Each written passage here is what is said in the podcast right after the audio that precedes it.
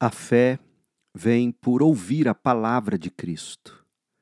Hoje, na primeira carta que Paulo escreveu aos Coríntios, no capítulo de número 4, esta é a palavra de Deus. Portanto, devemos ser considerados simples servos de Cristo, encarregados de explicar os mistérios de Deus de um encarregado espera-se que seja fiel. Quanto a mim, pouco importa como sou avaliado por vocês ou por qualquer autoridade humana. Na verdade, nem minha própria avaliação é importante. Minha consciência está limpa. Mas isso não prova que estou certo. O Senhor é quem me avaliará e decidirá. Portanto, não julguem ninguém antes do tempo, antes que o Senhor volte, pois ele trará à luz nossos segredos mais obscuros e revelará nossas intenções mais íntimas.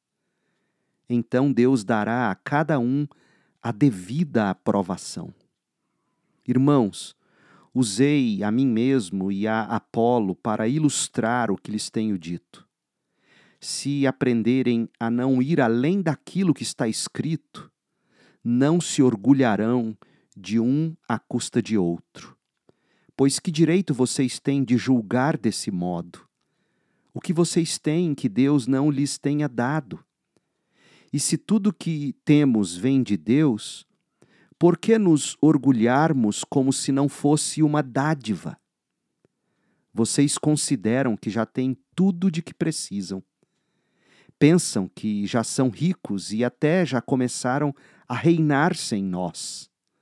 Gostaria que de fato já estivessem reinando, pois então eu reinaria com vocês.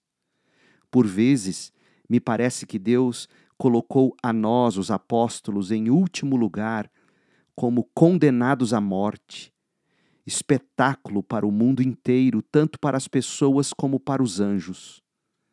Nossa dedicação a Cristo nos faz parecer loucos, mas vocês afirmam ser sábios em Cristo. Nós somos fracos, mas vocês são fortes. Vocês são respeitados, mas nós somos ridicularizados. Até agora, passamos fome e sede e não temos roupa necessária para nos manter aquecidos. Somos espancados e não temos casa trabalhamos arduamente com as próprias mãos para obter sustento. Abençoamos quem nos amaldiçoa. Somos pacientes com quem nos maltrata.